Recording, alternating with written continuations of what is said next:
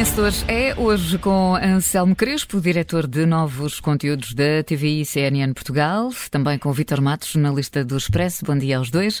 A Bom pedir dia, eh, notas aos nossos convidados, o Diogo Teixeira Pereira. Bom dia, bem-vindos mais uma vez à Rádio Observador. Hum, Anselmo, uh, podemos começar por este artigo que uh, Augusto Santos Silva escreve hoje uh, no público. Hum, ainda é um bocadinho cedo para pensar em eleições presidenciais ou não? É, bom dia.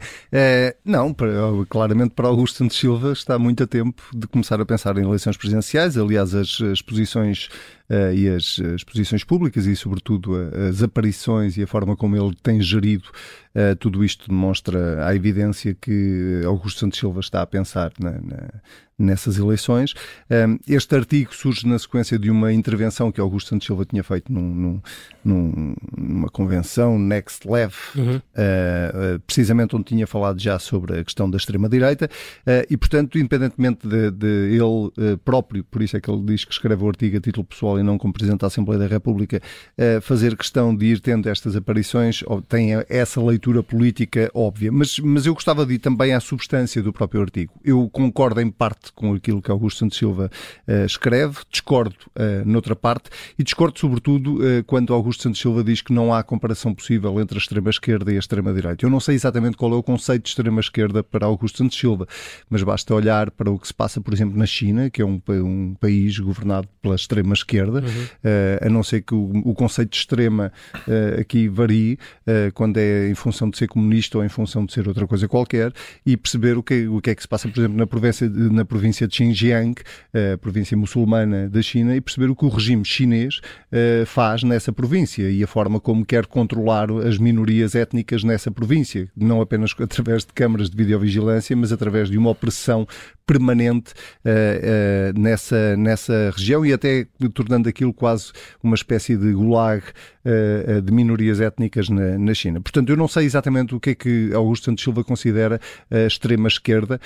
sei que esta, esta a separação que ele faz entre a extrema-direita e a extrema-esquerda não me parece totalmente correta. Mas depois há, há, há aspectos que Augusto Santos Silva fala neste artigo que, que me parecem muito não só corretos, como uma espécie de meia-culpa, eh, foi assim que eu li, eh, para o próprio Partido Socialista, porque Augusto Santos Silva dizia bem, a determinada altura do artigo que um, nós não nos devemos concentrar uh, no eleitorado da extrema-direita, mas, assim, mas sim nos seus líderes. Uh, e uh, diz, em segundo lugar, que, um, que mais um dos fatores para combater a extrema-direita é, é, resolver os problemas das pessoas, é resolver os problemas, os anseios uhum. da população, dos eleitores que passaram uh, uh, do, do, da social-democracia, se quisermos, dos partidos da social-democracia para, para a extrema-direita.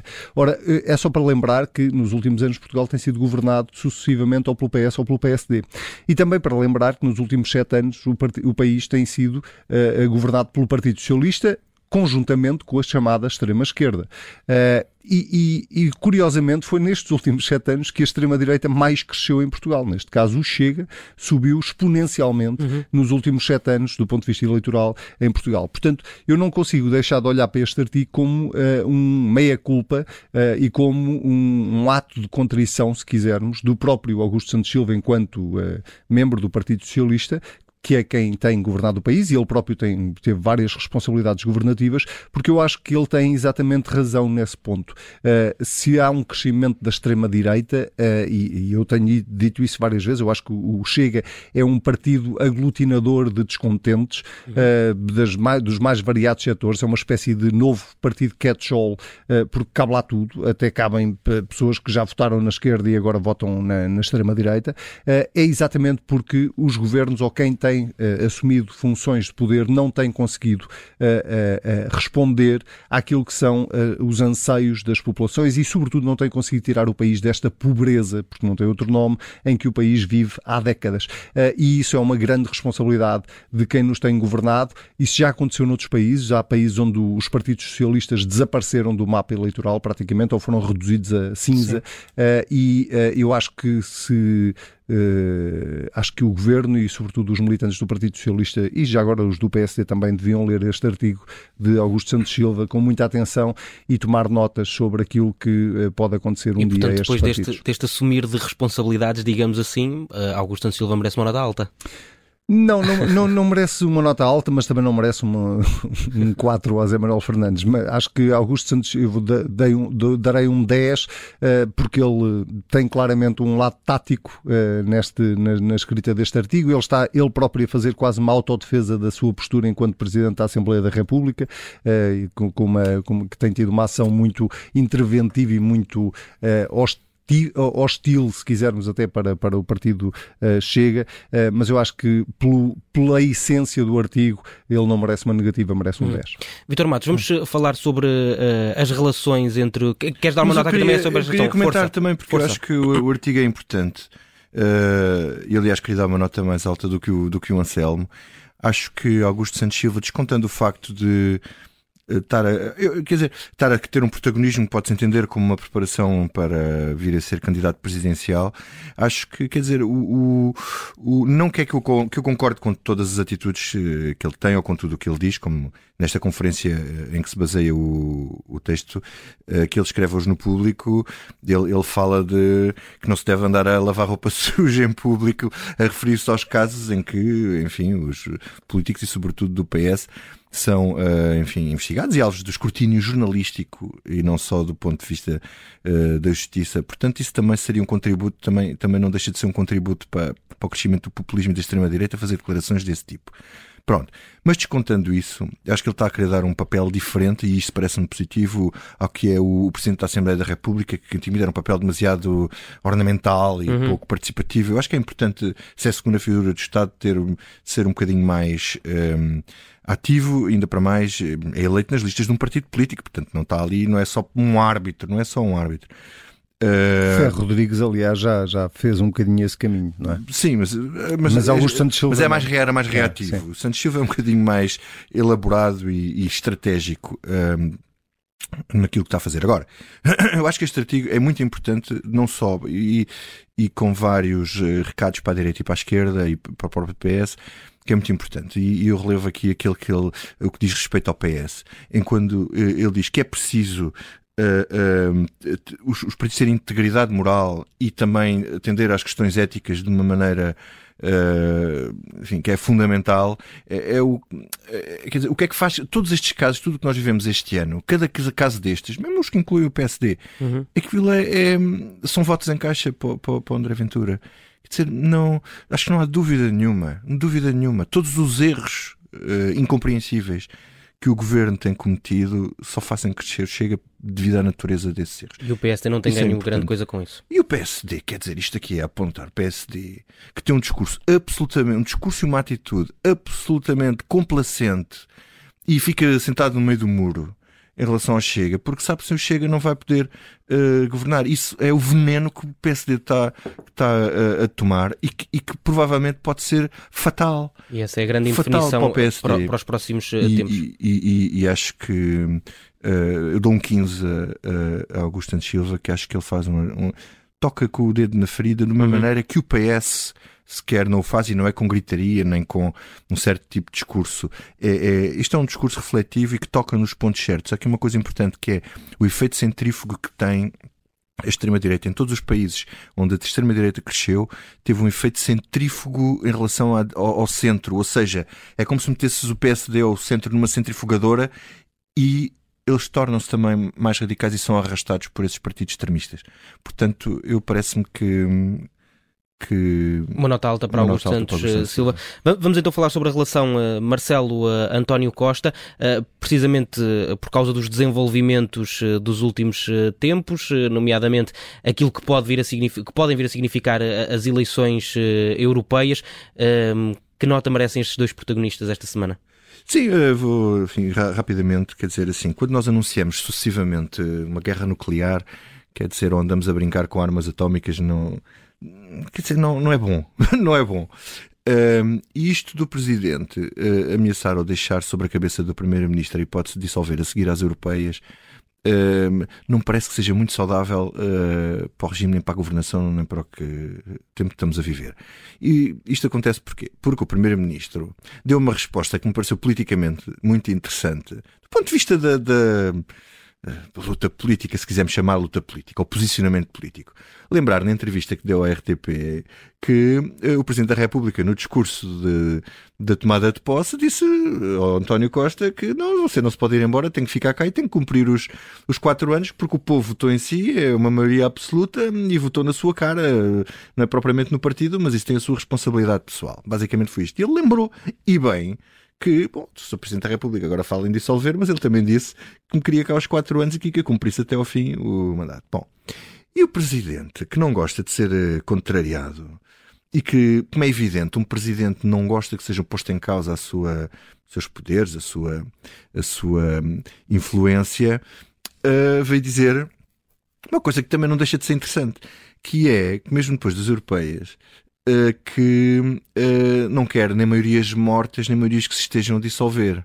Enquanto António Costa lembrou que uh, nunca houve dissoluções depois das europeias e os governos muitas vezes ganharam as eleições legislativas depois de terem partido europeias, porque é um, há um voto livre e descomprometido dos eleitores. Uh, o presidente veio lembrar que a seguir a algumas dessas europeias, o que, portanto, falando os casos de Cavaco Silva e, e de eh, José Sócrates, eh, que se tornaram maiorias mortas e maiorias em dissolução à procura do chefe que, viesse a seguir. Portanto, também não deixa de ser interessante uh, esta, esta discussão. No entanto, eu acho que andar a brincar com o fogo às vezes não é bom, portanto, oito para cada um.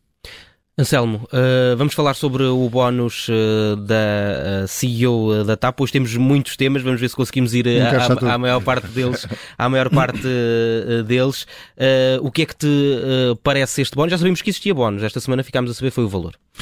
Eu, eu não tenho nada, ponto prévio, eu não tenho nada que, contra que exista um bónus, mas como o próprio nome indica, um bónus é uma coisa que se é um extra Uh, é quando uhum. alguém consegue atingir, ou não é atingir um objetivo, é ultrapassar os objetivos uh, que foram definidos. Eu tenho aqui um problema de princípio com este bónus à atual CEO da TAP, ou com, que é uh, o seguinte: ela foi contratada para cumprir um plano de reestruturação, foi contratada para gerir a empresa, claro, uhum. mas com um caderno de encargos, que é, está aqui um plano de reestruturação para fazer. E, e, e repara, neste caso, a CEO da TAP não tem nenhuma responsabilidade sobre o bónus. quem tem responsabilidade sobre o bónus é quem decidiu atribuí-lo. Eh, porque ela, obviamente, fez o seu papel e negociou como achou que era melhor negociar. Mas o que me faz confusão eh, no meio disto tudo eh, começa por, em 2015, António Costa ter decidido que era absolutamente crítico para o país que a TAP fosse pública era crítico. Até hoje eu ainda estou para perceber porque é que era crítico, mas era crítico. Que tivéssemos aviões com a bandeira de Portugal lá em cima e que o Estado pagasse uma companhia aérea que é chamada Companhia Aérea de Bandeira. E, portanto, daí para a frente, tudo aquilo que está a acontecer neste momento à TAP é responsabilidade política de António Costa. E o tema do bónus faz-me muita confusão porque ela é contratada para fazer um plano de reestruturação. Esse plano de reestruturação implica despedimentos, cortes de salários, implica reduzir a estrutura da TAP, reduzir a TAP uh, uh, para uma companhia mais pequena. E esse era o trabalho dela. Uhum. Então, qual é a razão de ser? Uma coisa era dizer assim: bom, a senhora, para além do trabalho dela, fez o trabalho dela, ainda pôs a TAP a dar três vezes mais lucro do que aquilo que, que ia dar, e nós conseguimos vender melhor a TAP por causa do trabalho incrível que a senhora fez. Não, não. Tanto quanto nós conseguimos perceber, o bónus que ela pode ou não vir a receber tem a ver com ela cumprir ou não cumprir a tarefa para a qual foi contratada.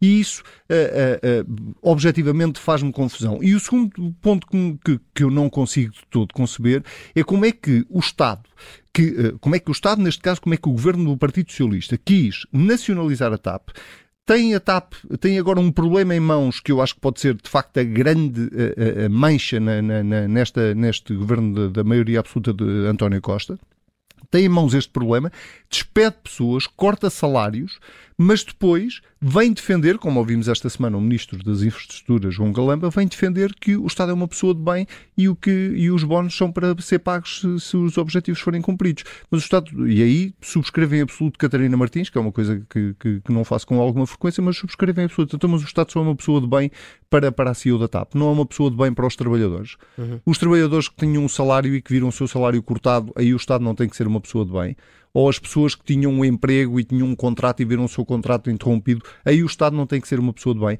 Portanto, é, é, se isto é uma política socialista, eu juro que vou ter que reler os manuais de história todos, porque eu não sei, não vejo onde é que isto tem alguma coisa de socialismo. Vem de uma má nota.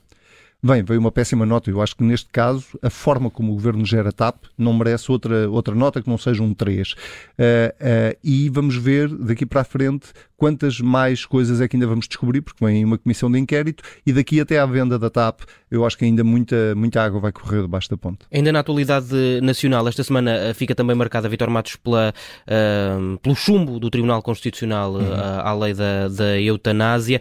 Uh, que nota merecem, na tua opinião, os juízes do Palácio Raton? Olha, eu mais do que a questão do, do I ou do não I ou das condições serem cumulativas, o sofrimento físico, espiritual e psicológico, uh, eu, eu, eu, um, houve um aspecto que me incomodou muito no acórdão e de certa forma me revoltou. Uh, antes de mais, a questão do, do, sofrimento espiritual é uma coisa que me faz um bocadinho de uh, confusão, porque podia ter lá sofrimento espiritual ou porque não sofrimento metafísico. Quer dizer, se houver um deputado que me consiga explicar o que é que é o sofrimento espiritual que possa conduzir à eutanásia é uma coisa que se faz confusão. O sofrimento espiritual deve ter alguma coisa com alguma relação com o transcendente, mas isso é preciso acreditar no transcendente, portanto não parece que seja adequado sequer que haja sofrimento espiritual numa em qualquer lei deste uh, país, porque é de outro domínio que não o domínio uh, da legalidade jurídica, digamos assim, tem a ver com outras naturezas. Agora, assim, uh, o acórdão diz também que, e aliás surpreendeu muito que o Presidente do Tribunal Constitucional o tivesse dito, que o, dor, o sofrimento físico implica dor. Uh, ora, eu, isto é uma coisa muito pessoal. Eu tenho uma doença que se chama miastenia gravis, é uma doença neuromuscular que causa cansaço extremo. Eu, quando tive o maior pico da minha crise, há uns 20 e tal anos, felizmente isto, isto é uma coisa controlável, não é degenerativo, não é nada disso. Uh, eu não tinha força para apertar um botão de uma camisa, para calçar umas meias, para carregar no botão da, embalagem de da barba para, para, fazer a barba. Não conseguia, cansava-me a mastigar, uh, engasgava-me, descia umas escadas, não sabia se tinha força para subir e no limite a pessoa começa a perder a força nos, uh, nos músculos torácicos para conseguir respirar e a partir daí, pronto, tive que ser, tive que sujeito a uma intervenção, etc. Não interessa. Agora, que é que isto quer dizer? Isto não é uma doença grave como outras, como a esclerose lateral amiotrófica e esse tipo de coisas, que não dói. Mas isto é, é sofrimento físico. Eu lamento, mas não há nenhum altíssimo nem digníssimo juiz neste país que me venha dizer que o meu sofrimento físico com a minha doença não é sofrimento físico, porque não dói. Eu peço desculpa, mas eu não admito a autoridade de nenhum juiz deste país que me venha dizer, nem que do Constitucional, do Supremo, não me interessa, que me venha dizer que o meu sofrimento físico não é sofrimento físico. Não admito. E acho absolutamente extraordinário que num país deste, um país democrático ocidental evoluído, que haja um coletivo, não é um juiz maluco, que às vezes há assim uns juízes extra, extravagantes que fazem um, uns acórdãos esquisitos. É um coletivo de juízes que assinem isto. Quer dizer, as implicações, independentemente da questão da eutanásia, as implicações disto para o futuro são brutais. Agora, vamos imaginar que há um, um, um caso daqui a uns tempos, não é? Em que em tribunal está a saber se aquela pessoa foi torturada, alguém lhe fez mal, se a pessoa teve sofrimento físico ou não. Há um acórdão do Constitucional a separar a dor física do sofrimento físico. Que não há sofrimento físico sem dor física. Pois lamento, os senhores doutores juízes estão enganados e prestaram um mau serviço à nação. E por isso uma nota muito baixa. Zero. Eu subscrevo, em absoluto. Uhum. Vamos uh, aqui com mais um minuto para cada um para conseguirmos ainda ir aos vossos últimos dois temas para ver se conseguimos fazer uh, tudo aquilo que está no nosso plano de trabalhos. Uh, greve dos professores, Anselmo. Muito rápido, só para dizer, para lamentar em primeiro lugar que ao fim de décadas continuemos a discutir exatamente as mesmas coisas em relação aos professores, lamentar que os professores não estejam mais bem representados e lamentar também que os governos, e neste caso não posso deixar deixar de sublinhar o governo que está uh, há sete anos no poder uh, não tenha uh, feito rigorosamente nada para, para ultrapassarmos isto. Acho que o governo agora está a apresentar de facto propostas concretas e algumas delas parece-me que vão no bom sentido, nomeadamente o tema da, da, da colocação dos professores. É, é, é, é, absolutamente anacrónico, como é que em Portugal nós continuamos a distribuir professores desta forma, mas depois, por outro lado, vemos os sindicatos que não, não querem nem branco nem preto, quer dizer, não, não querem o não atual, querem lista, não, não, querem o atual, mas depois também desconfiam quando, quando há uma descentralização e também desconfiam das câmaras e desconfiam das escolas, os sindicatos basicamente desconfiam toda a gente, exceto deles próprios, e portanto Portanto, acho absolutamente uh, uh, uh, anacrónico tudo isto. Acho que a, a escola pública merecia ter, ter alguma paz uh, ao fim de décadas e décadas, a triturar ministros da educação e, e, a triturar, sobretudo, os professores, os pais, os alunos, que são no, no, fim do dia quem sofre com isto. Acho que ser professor em Portugal deixou de ser uma profissão minimamente atraente. Qualquer dia ninguém quer ser professor neste país porque não há condições mínimas, básicas, objetivas. Não falo só do ponto de vista financeiro, falo da própria forma como os professores são tratados pelo próprio Estado e, portanto, acho que estava na altura, com mais greves, com menos greves, o direito à greve é incontestável Estado, não, não, não, não contesto isso,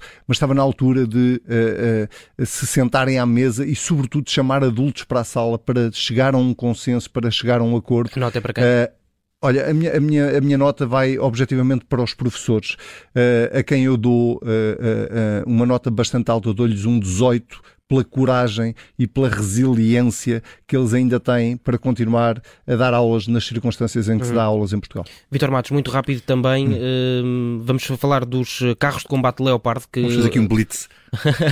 que, Portugal, que Portugal vai enviar para a Ucrânia. Uh... Bom, Portugal não poderia fazer um blitz com carros, porque eles, com carros de combate porque eles estão quase todos inoperacionais. inoperacionais. Mas só para dizer rapidamente que este foi um processo muito, enfim, politicamente mal gerido porque o, o Primeiro-Ministro agora veio dizer que sim, senhor, que Portugal vai enviar Leopard, portanto não devemos enviar muitos, imagino eu, dois, quatro.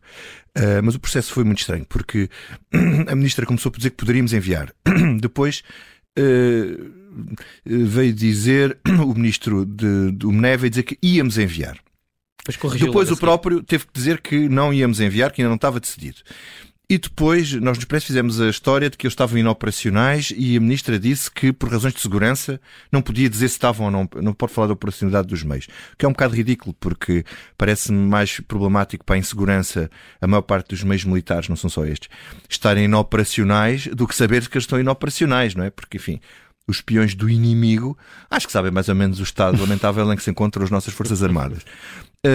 Mas acho que é, eu, eu vou dar uma nota positiva a António Costa por ter decidido no sentido de enviar, porque acho que a nossa, a nossa liberdade e a nossa fronteira neste momento está uh, na Ucrânia. Uh, e não faz sentido nós termos 20, 37 carros de combate, a maior parte deles inoperacionais, como se fossem bibelôs, ali em Santa Margarida, acho que são mais úteis para defender a democracia e, e, a nossa civilização da agressão do que a Rússia está a fazer eh, na Ucrânia e nós não saberemos o que é que seria o nosso futuro ou o que é que será o nosso futuro se a Rússia ganhar. Acho que são mais úteis lá uhum. para nós todos do que parados estacionados aqui em Portugal. Não chegaste a dar uma nota ao deste? Uh, do, do 13. Pronto, 13. 13. Muito bem. Vitor Matos, Anselmo Crespo, muito obrigado Bom dia. pela vossa disponibilidade obrigado. para mais uma vez virem até estas edições especiais de O Vencedor é de fim de obrigado, semana. Voltamos uh, amanhã.